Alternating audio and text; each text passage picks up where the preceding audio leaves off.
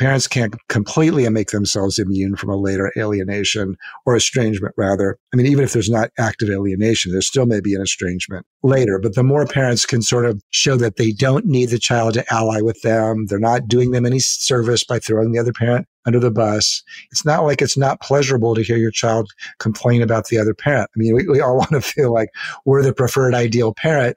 Um, so it takes a certain amount of discipline not to, you know, kind of go, yeah, I know what you mean. That's why I, whatever. So